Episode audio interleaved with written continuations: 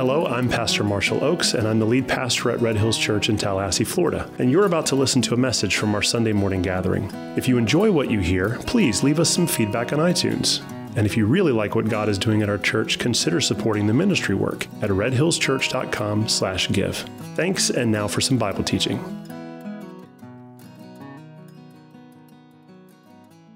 So here's here's what I want to do on Easter Sunday, two Sundays ago, I started talking about this path that Paul was walking on the way to Jerusalem. And I was mirroring for you how this path was not, uh, Paul was not the first person who traveled down this path, that this was a path that Jesus had traveled down. I was trying to make some illustrations and connections.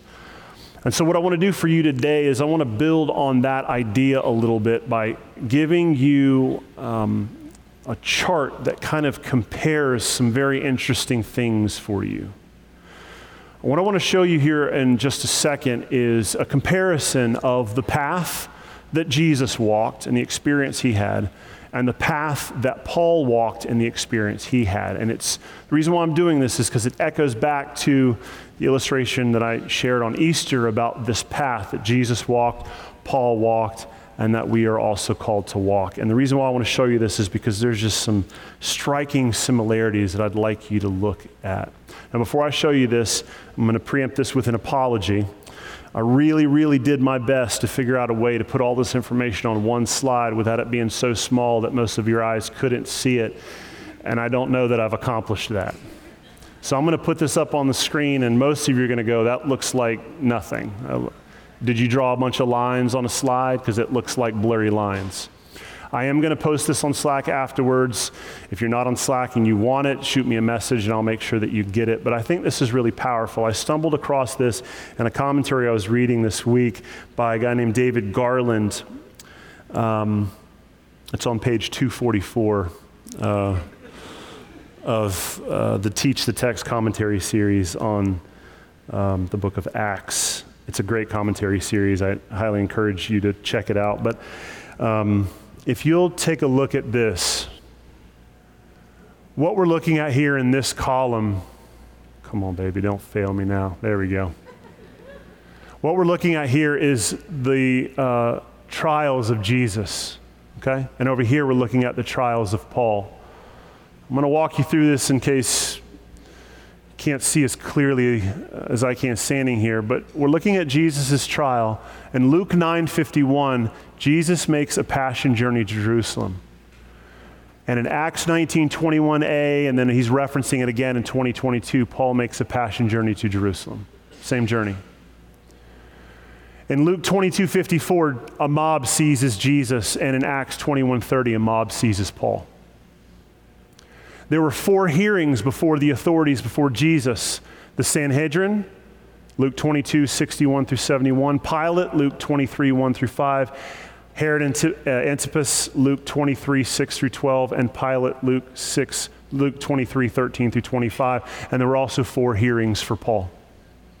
Acts 22, Sanhedrin, Felix, Acts 24, Festus, Acts 25, Herod Agrippa II, Acts 25. Before these four kind of lay out, embedded in these, we see that Jesus is struck and he does not respond in Luke 22 63, but Paul is struck and he does respond. We'll cover that today. There were three declarations of innocence that Jesus made Luke 23, 4, 14, and 22. And there were three declarations of innocence that Paul made in Luke 23, 29, 25, 25, and 26, 31. And there was a crowd that shouted, Away with this man in Luke 23, and there was a crowd that shouted, Away with this man in Acts 21. I wanted you to see this because both of these books were written by the same guy. Luke wrote Luke, and Luke wrote Acts. This author is doing something very specific.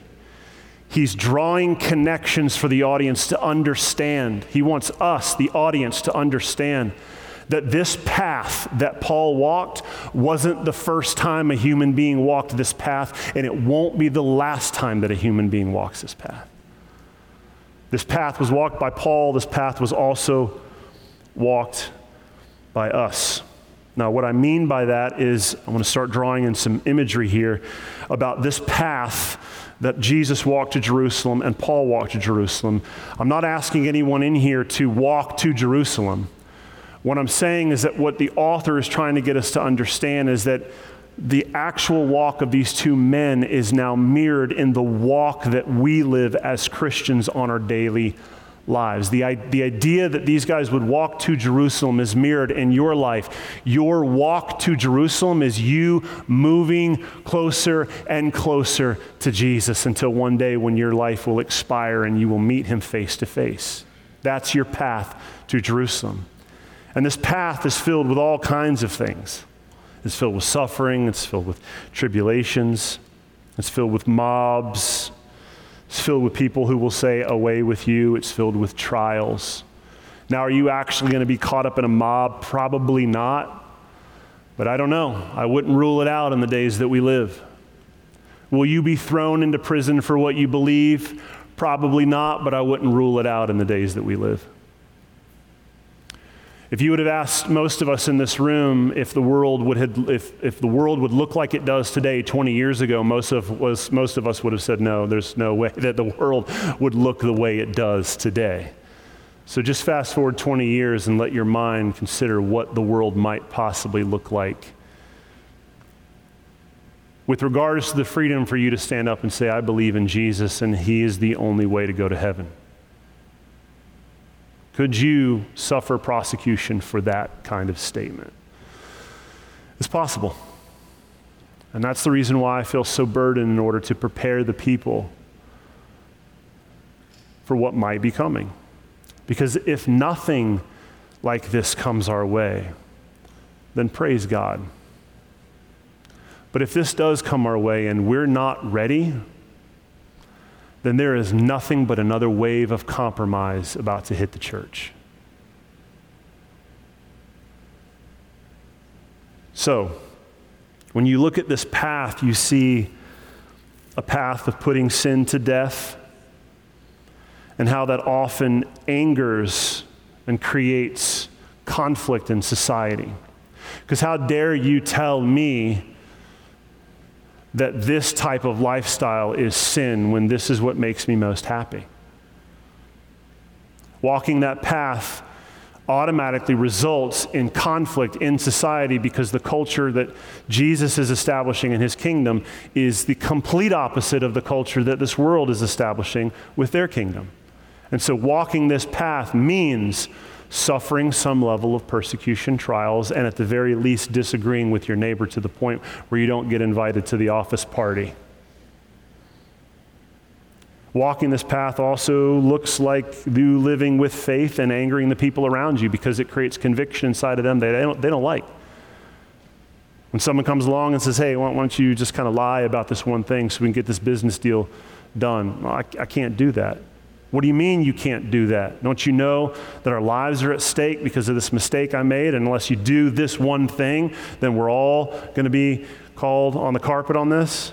Can't you just bend your little Christian rules a little bit? Why does this have to be the hill that you die on? Because we're either people who live by a covenant or we're not. This path that we're walking requires an affirming of God's authority over all other authority. This path requires you to say, I will not yield to human exaltation because God is exalted above humanity. And that is what I want to wrestle with and look at today in Acts 22 and 23. That last idea, and this is the idea, that valuing God's revealed truth over institutional wisdom or cultural thought is the path of the Christian. Now, that, listen, this is not going to be easy. And the reason why is because institutions and cultural thought, they are very loud and they are very persuasive.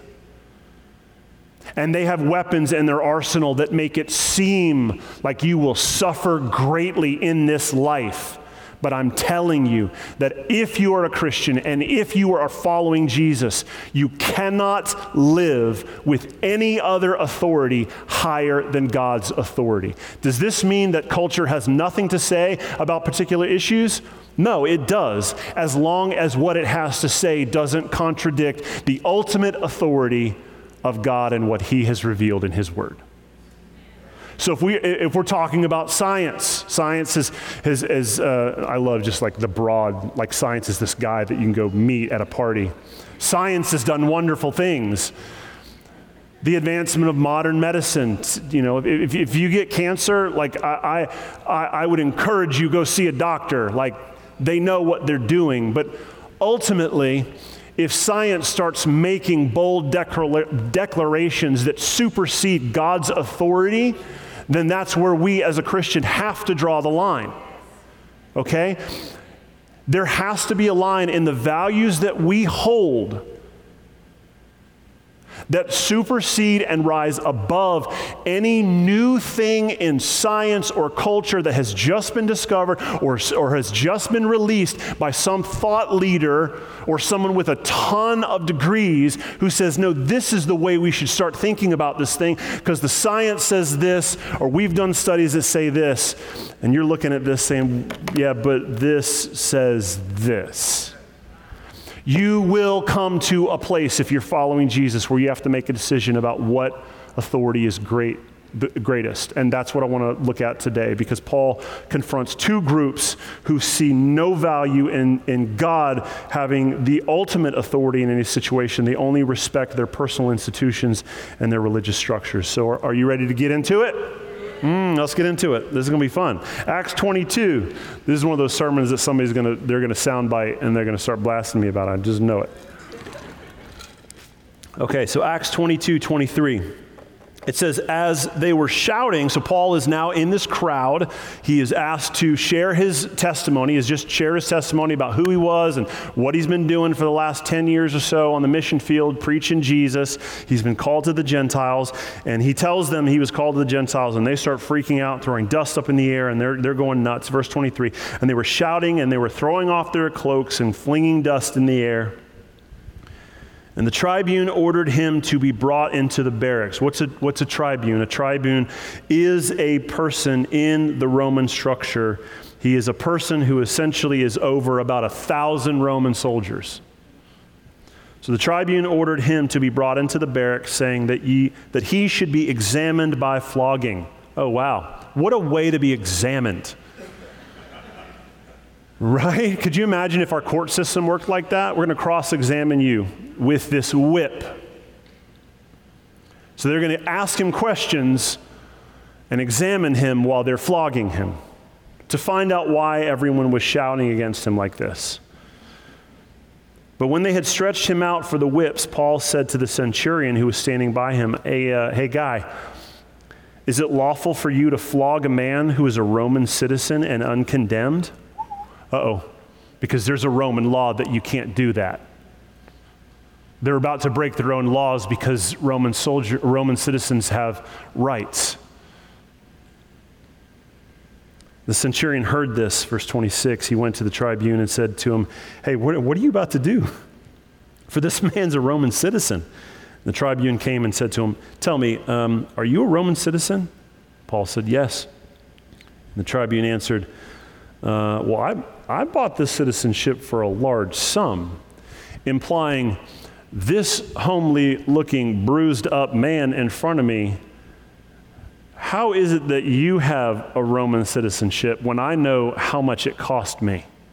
There's no way you have one. It, it was expensive. And Paul replied, I'm a citizen by birth. I was born into it, which probably means that his father bought his citizenship, which means that Paul, being born into it, was born with it. So those who were about to examine him withdrew from him immediately. And the tribune was also afraid, for he realized that Paul was a Roman citizen and that he had bound him. Okay, let's, let's pause right there. Because what has happened so far is that Paul has publicly, in front of the Romans and in front of the Jews, declared that he is a speaker of truth He is essentially a prophet. He is a man speaking on behalf of God. He is sharing the gospel, and the gospel message is you need to repent and be baptized. Did anyone listen to him? No. No one listened to him. They beat him instead. But there was something that they did listen to. It's not, you guys are going to perish. God is going to come back in judgment, and He's going to bring judgment on the whole earth. And if you don't want to go to hell and suffer eternity in torment, then just repent and turn to God. That's not what they listened to. What did they listen to? Oh, you're a Roman citizen? Well, stop the presses. Stop everything. Everything immediately ceases because, oh, this guy's a Roman citizen. No, God is going to rain fire on the earth. He's going to return and he's going to judge the nations for their wickedness. And he's going to purge the heavens and the earth and he's going to give a new heavens and a new earth. Repent now. Oh, no, no. He's a Roman citizen. Oh, well, we better do something about that. What we're witnessing here is that the Roman culture valued their own authority, their own human institutions, their own human exaltation over God's authority over his own creation. Now, what's crazy about this is that this was 2,000 years ago, but the world hasn't changed. The invitation from the world is still the same trust what humanity says about an issue, not God.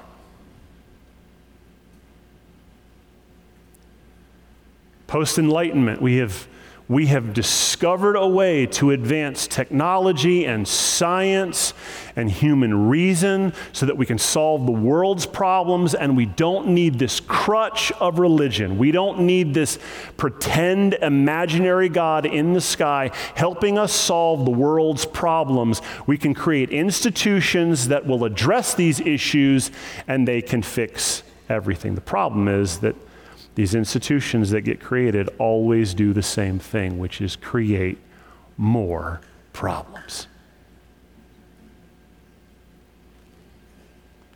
Trust the human institution and all of our advancements, not God. Trust, trust our way about trust our way of thinking about sexuality and race and history. I know that you were told this but it's only because history was written by the winners, and so it's not true. I know you were told this about gender and sexuality, but, uh, but science has gotten it wrong. Isn't that fascinating? How some things science gets always right, but sometimes science gets wrong. We're wrestling in a time now where human exaltation is building a Tower of Babel higher and higher and higher. And the invitation is stretching wider and wider and wider. All nations come to us, and we will tell you how to think on anything.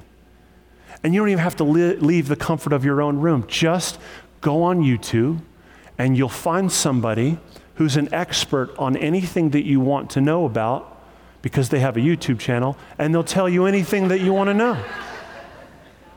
And here's the issue there was a time when, if you were on that television, it's because you passed a long line of censors and people listening to your script and be like, ah, oh, we shouldn't say this, or we, there's some stewardship to the way that we do this. We probably shouldn't, we shouldn't frame this out this way. We should restructure. Now, any goof with internet access and a webcam can spread any amount of information they want. And because we grew up in a culture believing that, well, if this guy's on TV, he's some expert, we start assuming that because this person is on screen, they are now an expert.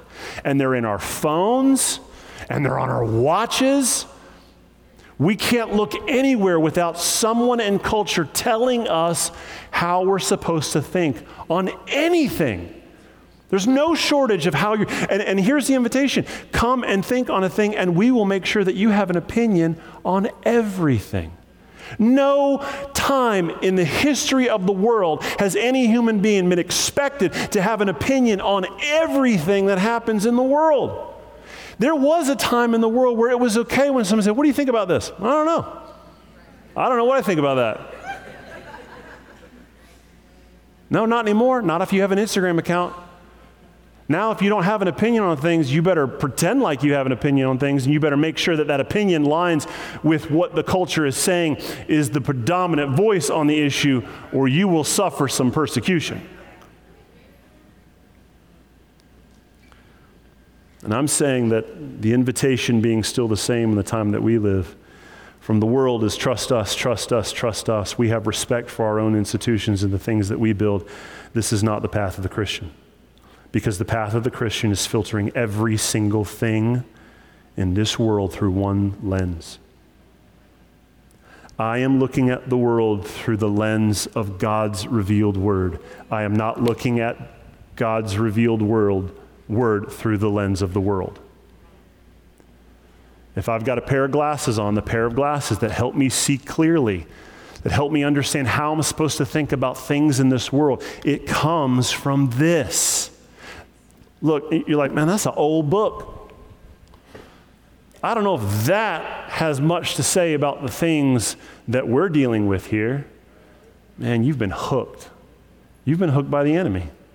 That's an age old lie that there are things that God is holding back. So take a bite. There's things that he hasn't spoken of, that he doesn't want you to know about, that, that he didn't foresee happening. We're living in a wild age, and many of the things we're dealing with today, they can't be, they can't be addressed, they can't be synthesized through here. But that is the opposite of what this message is proclaiming. This message is proclaiming that there is nothing that will take place in the history of humanity that has not already been known, birthed, and planned for in the heart of God. There is nothing that is going to transpire that this word, this, look, this is not just a book, right?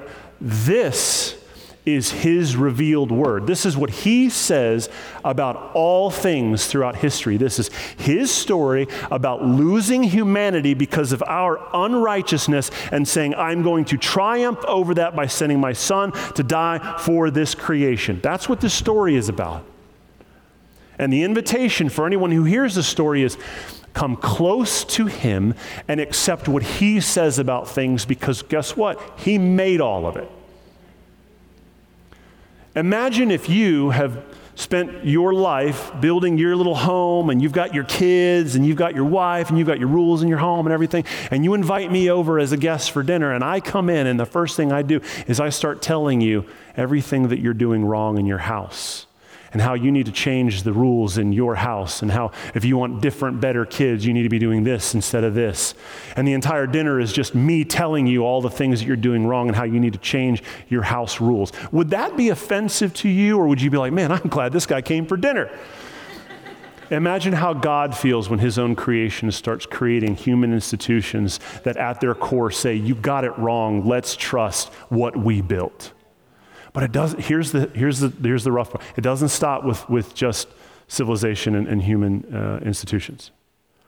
This garbage starts bleeding into the church.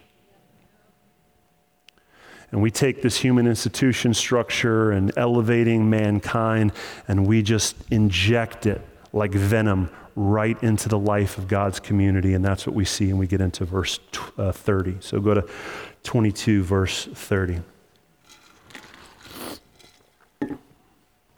It says, But on the next day, desiring to know the real reason why he was being accused by the Jews, he unbound him and commanded the chief priests and the councils to meet. So this is the, um, excuse me, the tribune organizing all the Jewish councils to come together to come to a resolution on what's going on with Paul. And they brought Paul down and he set, he set him before them. So Paul is now setting before the whole council. This is probably about 70 uh, Jewish high council members. The high priest is there. And looking intently at the council, Paul said, Brothers, I have lived my life before God in all good conscience up to this day.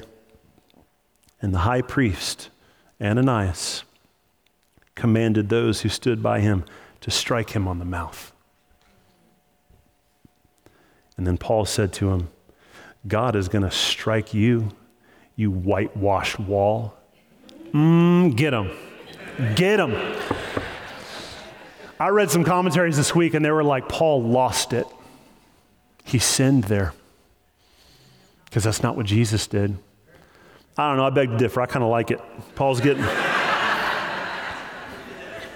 Paul's getting mouthy and I'm here for it. God's going to strike you, you whitewashed wall. Are you sitting to judge me according to the law, and yet, contrary to the law, you ordered me to be struck?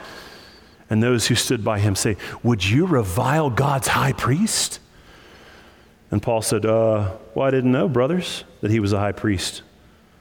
For it's written, You shall not speak evil of a ruler of your people. Now, pause right there because there is so much Jewish stuff going on that's real good that we're going to miss if we don't dissect this for a second. Man, so here, follow me.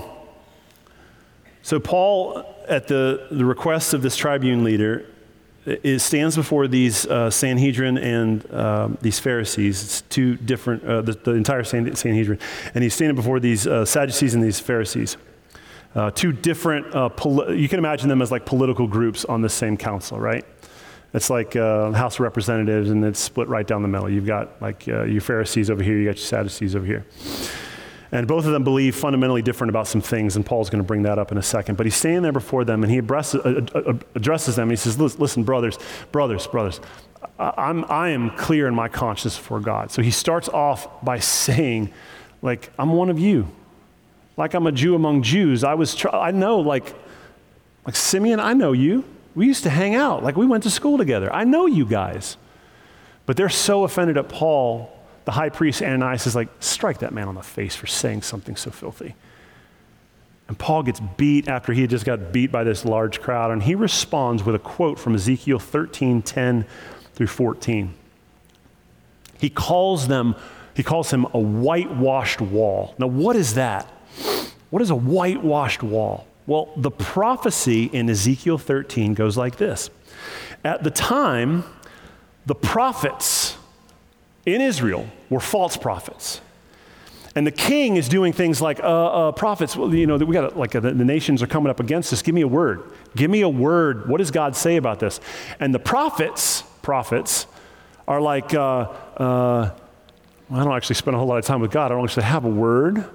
So, uh, what's, uh, what's, what does God think about us? He loves his people. Here's the word you're going to be fine. It's peace. I know you hear in the news that they're coming for us. Ignore it. God's going to save us. Peace, peace, peace. And Ezekiel says, The Lord told me to tell you that all of you, false prophets, are like whitewashed walls because you keep saying peace, peace in a time where there is no peace. This judgment that's coming is at the hands of the Lord, and He's not going to save His people from it because He's the one pushing the army towards Jerusalem. And he calls them a whitewashed walls because at that time, when you would create a wall, one of the things that you would do to make it look stronger than it actually was was to paint it bright white. Because in the sun, it's so reflective and so bright, you can't actually see the imperfections in the wall because it's so bright. And Ezekiel is saying, You false prophets, you're like whitewashed walls. You're spending all your time trying to hide the imperfections rather than really dealing with them. And Paul, he is a master of the Old Testament. He knew exactly what he was saying. He didn't, this wasn't an idiom. He wasn't just like, man, you whitewashed wall, because he heard some guy on the street saying it. He knew exactly what he was saying. He was calling these high, the high priest and the entire council. He was making connection that they would have gotten in their minds that you are no different than the false prophets back in the days of Ezekiel who said, Peace, peace, when there is no peace. I am here proclaiming to you the day of repentance. You need to turn from your sin, and you want to smack me in the face from it. And the response is, How dare you hit the high priest. And Paul's response is, well, oh, I didn't know he was the high priest.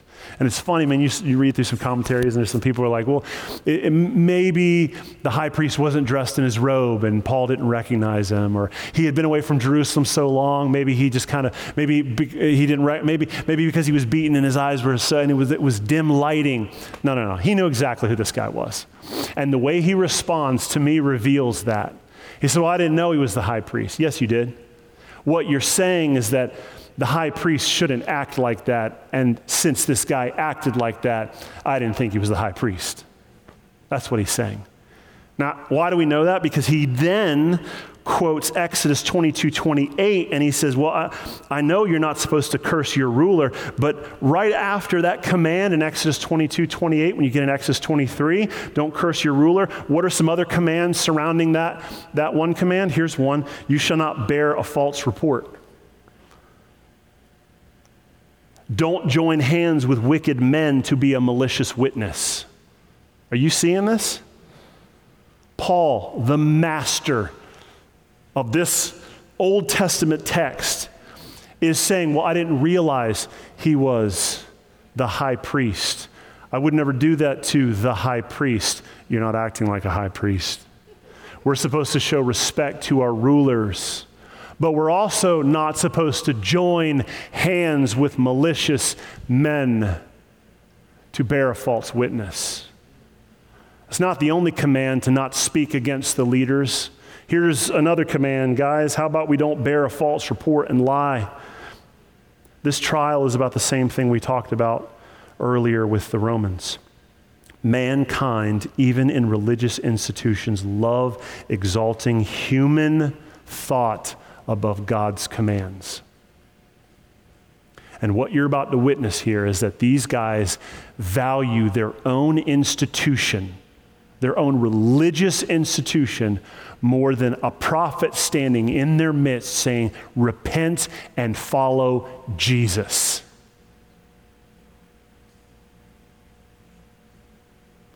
Let's go to verse 6 and 23. It says, Now when Paul perceived that one part was Sadducees and the other were Pharisees, he cried out in the council, Brothers, I'm a Pharisee, a son of Pharisees. And it is with respect to the hope and the resurrection of the dead that I'm on trial. Oof. He now hit the nuclear button in this setting and he set the groups against them because why? Because he knows that this group cares about their own personal human religious institutions and their own convictions more than they care about what he has to say about a matter. I'm here to talk about Jesus, but if you don't want to talk about Jesus, I'm going to reveal your heart. Look what he does, verse 7. When he had said this, a dissension arose between the Pharisees and the Sadducees, and the assembly was divided. Why? Because the Sadducees say that there is no resurrection, there are no angels, there's no spirit, but the Pharisees acknowledge all of them. And great clamor arose, and some of the scribes of the Pharisees' party stood up and contended sharply and said, Well, uh, brothers, we find nothing wrong with this man.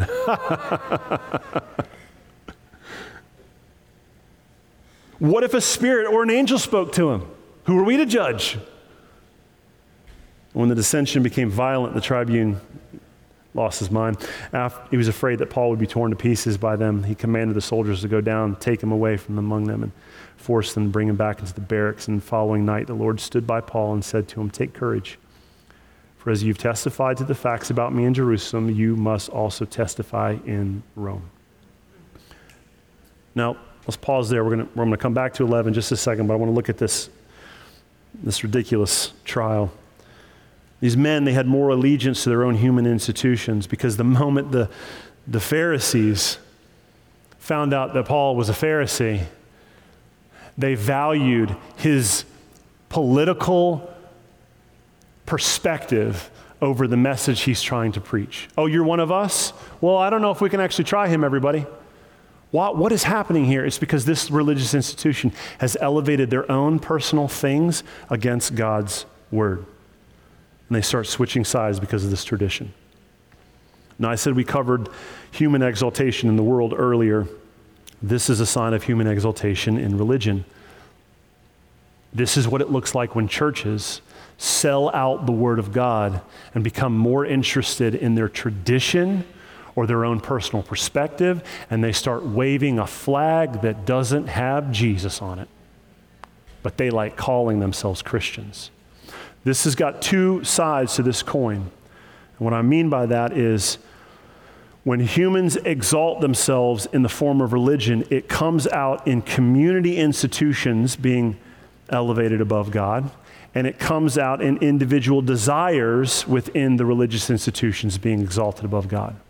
That's how both this is that's how this is played out. Now, now follow me here. What I'm saying is that when human exaltation gets injected into religious culture, the first way it manifests itself is that the community is the identity. Not that the community was forged by God and God is their identity. No, the community is their identity. And you see this in cults. But you also see this in denominations. I'm looking at you, Episcopal Church, that would elevate a religious denomination above God's command and start compromising on issues of sexuality. You hear me? This is what this looks like. When you say, I don't care what God says about a thing, our institution thinks we can think better about this thing, so we're going to go with what we think about it rather than what God says about it. So you get this reflection that the community is now elevated above God's command, but also within the community, individuality starts getting elevated above God's commands. And you see this in reflection of humanism interjecting into the church. And all of a sudden, what's most important is what makes you feel the best. Well, guess what doesn't make you feel the best? The teaching of God's word. So let's stop doing that. Let's talk about something else.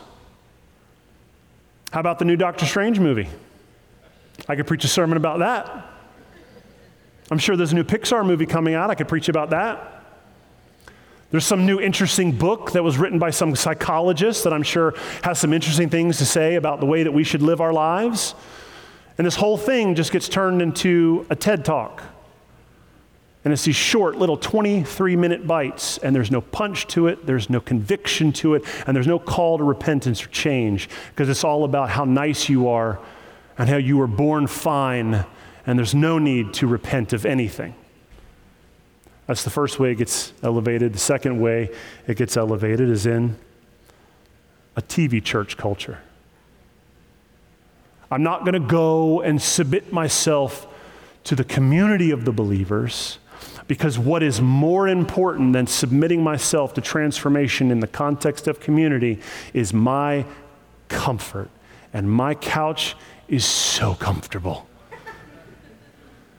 Who are you to tell me I can't hear God's word while I'm also wrapped in my little blanket on my comfortable couch?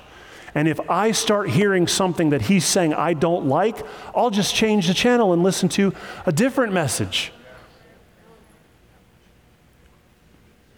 We're witnessing this in the midst of this trial. But we have to remember that the Christian path is not this. The Christian path is about treasuring Jesus above individuality and institutionalized religion. Now, the pinnacle of this is what we're about to read towards the end of 23. The pinnacle of human exaltation is getting to the point where you remove those among you who are holding God's standards above the values of the community. What do we do with someone when they just won't get in line? Well, we take them out. We get them out of community. Go to verse 12. It says, When it was day, the Jews made a plot and bound themselves by an oath neither to eat nor drink till they had killed Paul. There were more than 40 who had made this conspiracy. Now, what would, imagine if your Wednesday started off by finding out that 40 people had made a covenant to no longer eat or drink until you were dead. How would your Wednesday go?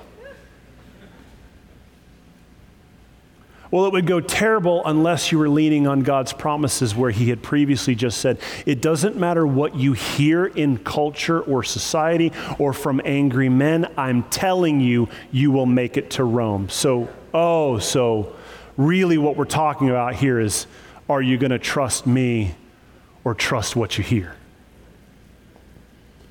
So they went to the chief priests and elders and said, We have strictly bound ourselves by an oath to taste no food or drink until we have killed Paul. Everyone gives each other a high five. Good plan. Now, therefore, you, along with the council, give notice to the tribune to bring him down. So here's the plan let the tribune know that we're going to determine his case more exactly, but when he comes down, we're going to kill him. We're not actually going to determine his case, we're going to kill him. Now, the son of Paul's sister heard of the ambush. Whoa, hold what? Paul's got a sister? He's got a nephew? So you're telling me that God can start orchestrating things outside of what you have control of in this little prison in order to fulfill His word? And that's why you should trust Him over human institutions that are promising you safety and security? That's exactly what I'm telling you that we never hear about this kid before and we never hear about him again, but he is the agent that, in, that speeds up this process of Paul being uh, uh, saved and fulfilling God's word of saving him. So he went into the barracks and told Paul, and Paul called one of the centurions and said, Take this young man to the tribune, for he has something to tell him. So he took him and brought him to the tribune and said, uh, Paul the prisoner called me and asked me to tell, to bring this man to you. He has something to say. Now, let's just pause about how ridiculous this is. A guy who's over a thousand men is just told, hey, a prisoner asked me for a favor. He wants his nephew to come talk to you. What is the guy's response? Verse 19 the tribune took him by the hand and going aside, asked him privately, What is it that you have to tell me? If you can't see God's hand working in this, you're blind. This is ridiculous. This dude doesn't have time to listen to some prisoner's nephew talk about how he's not how he's innocent. And he said, The Jews have agreed to ask you to bring Paul down to the council tomorrow as they were going to inquire somewhat more closely about him, but they don't be persuaded by them, for more than 40 of their men are lying in ambush to kill him. They've bound themselves by an oath neither to eat or drink until they kill him. And now they have, are ready and waiting for your consent.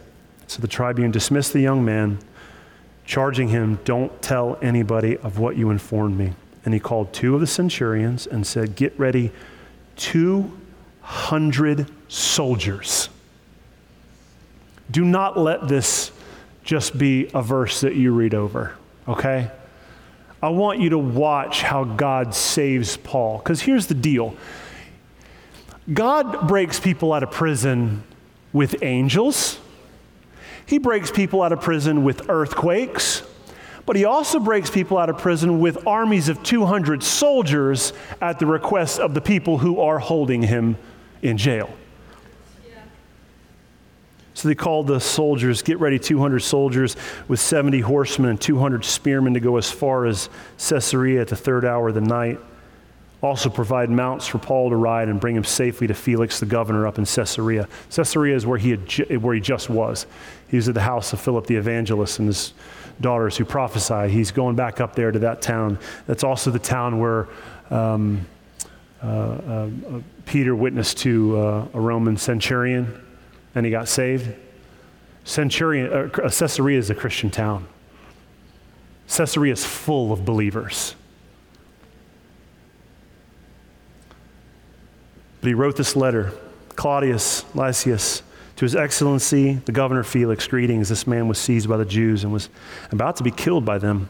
When I came upon them with the soldiers and rescued him, having learned that he was a Roman citizen and desiring to know the charge for which they accused him, I brought him down to, the, to their council. And I found that he was being accused by questions of their law, but charged with nothing deserving death or imprisonment. And when it was disclosed to me that there was a plot against this man, I sent him to you at once, ordering his accusers also to state before you what they have against him. So we're moving this trial out of town. So the soldiers, according to their instructions, took Paul and brought him by night to Antipatris. And then on the next day, they went on to the barracks, letting the horsemen go with them. And they came to Caesarea and delivered the letter to the governor. And they presented Paul also before him. And on reading that letter, he asked what province he was from. And when he had learned that he was from Cilicia, he said, I'll, I'll give you a hearing when your accusers arrive. And he commanded him to be guarded in Herod's praetorium. Now, I wanted you to read this section. It seems long and lengthy and possibly unconnected, but I wanted you to see God's faithfulness in this section. Because what we have here, very simply put, is God asking Paul, trust me, which is the foundation of where I started with this message. The invitation to the world is here is a lot of evidence on why you should trust us. And here is God's word saying, trust me. And the decision Paul had to make on this path that he's walking is the same decision that we have to make on the path that we're walking. Because this world only fears one thing, and that is the thing that it creates. It has no respect for God and his ways. It only has respect for its things and what it has created, and that has bled into religious institutions too. And so when Paul says, What am I supposed to do? Am I going to be thrown in this prison? What does my future hold? And God says, I just need you to trust my word. I'm going to get you to Rome. That's the only thing Paul needed. All Paul needed was to listen to God.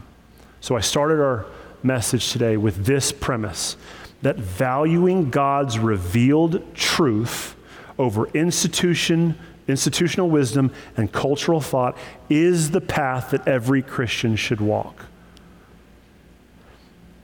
I started with that premise, and I feel like I argued it as hard as I could that God's word supersedes everything that we see here in society and anything that, that, that this world has to offer. But I want to address just briefly why this is so important. Why am I hammering the truth that God's word supersedes anything this world has to offer? That seems like a no brainer. That seems like a duh. Except for the fact that most of us are more we are more familiar with what happens in the 24 hour news cycle than we are with what happens in God's Word. That's the truth. We are more familiar with what's happening in Ukraine than we know what happened in the book of Ezekiel. We are more interested in the things that affect our pocketbook than why God established a covenant with a group of slaves from Egypt. And so while we say, of course, God's word supersedes anything that this earth has to offer, there comes a point at which what the world has to offer is very tempting and it seems right. This person's experience seems valid. There's only one problem that it contradicts what God has said about the human experience. And this is the issue of our day. Will you trust what God has said about His creation, or will you constantly run to culture, to the news, to politics, to thought leaders, to social media, to your uncle, to your parents? to your own ability to reason and structure and come to a log- logical conclusion on something? Will you trust in the exaltation of human thought and our ability to solve problems in our times with our solutions? Or will you trust that the only person who really knows how to think about a thing is God and He's already told us how to think about a thing? That's the tension. And here's why it's a problem. Because as a church, we can create all the systems and structures we could possibly think of in order to equip you with this word. I've got plans in my mind when we start our next message series, the Psalms of Ascent, to start as a culture within our church, valuing Scripture to a point where we as a church are going to start memorizing Scripture weekly. You're like,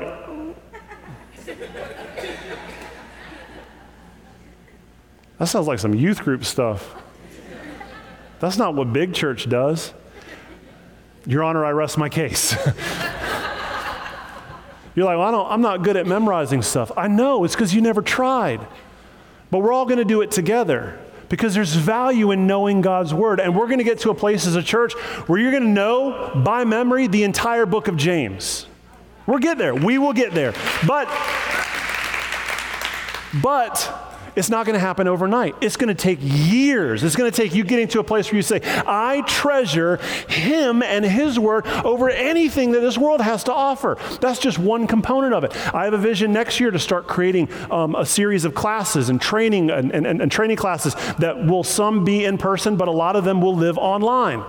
And you can, there'll be, let's just say, 15 classes uh, on understanding the, the, the components of how the Old Testament foreshadows the New Testament. And you watch it whenever you want. Hit pause, let it roll. We'll put it on podcast. You can listen to it, you can watch it. There'll be charts, there'll be maps. Look, the church has done a horrible job equipping the saints for the work of the ministry because we've been too busy trying to entertain the saints until Jesus shows up. And that has created a pretty horrible world for us to live in. We don't know the word. And that's why when the world offers us something that looks appealing, we bite for it because we don't know the opposite. We don't know what's true. But here's the problem we can create these structures, we can create memory verse things, and we, we can create classes, and we can make small groups even more fruitful and, and more abundant times of worship and teaching of God's word. And we can do all of those things, but it won't do any good until you get to the place in your heart where you say, I treasure His word over this world. Because you will hit a point in this process of walking the path of a Christian where something in this world will rise up inside of you and say, Well, this is the way I was born, or this is the way I was taught to think about a thing. All right. Well, you have a decision to make. You either continue living the way you were born or thinking the way you were taught, or you submit yourself to what he says about this thing and you let that thing die and you walk this path of death to experience a joyful resurrection. And I'm telling you, it is one of the most uncomfortable, unfruitful things you can imagine.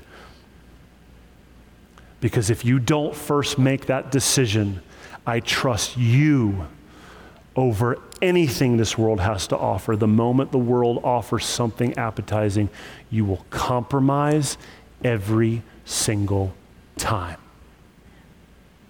Let's pray. Hello again, it's Pastor Marshall, and I just wanted to say thank you for listening to this message. If you want to hear other messages or maybe find out more about our church, you can visit redhillschurch.com. From there, you'll find links to our social media pages, message archive, and ways you can support the ministry work. Thanks again for spending time with us, and God bless.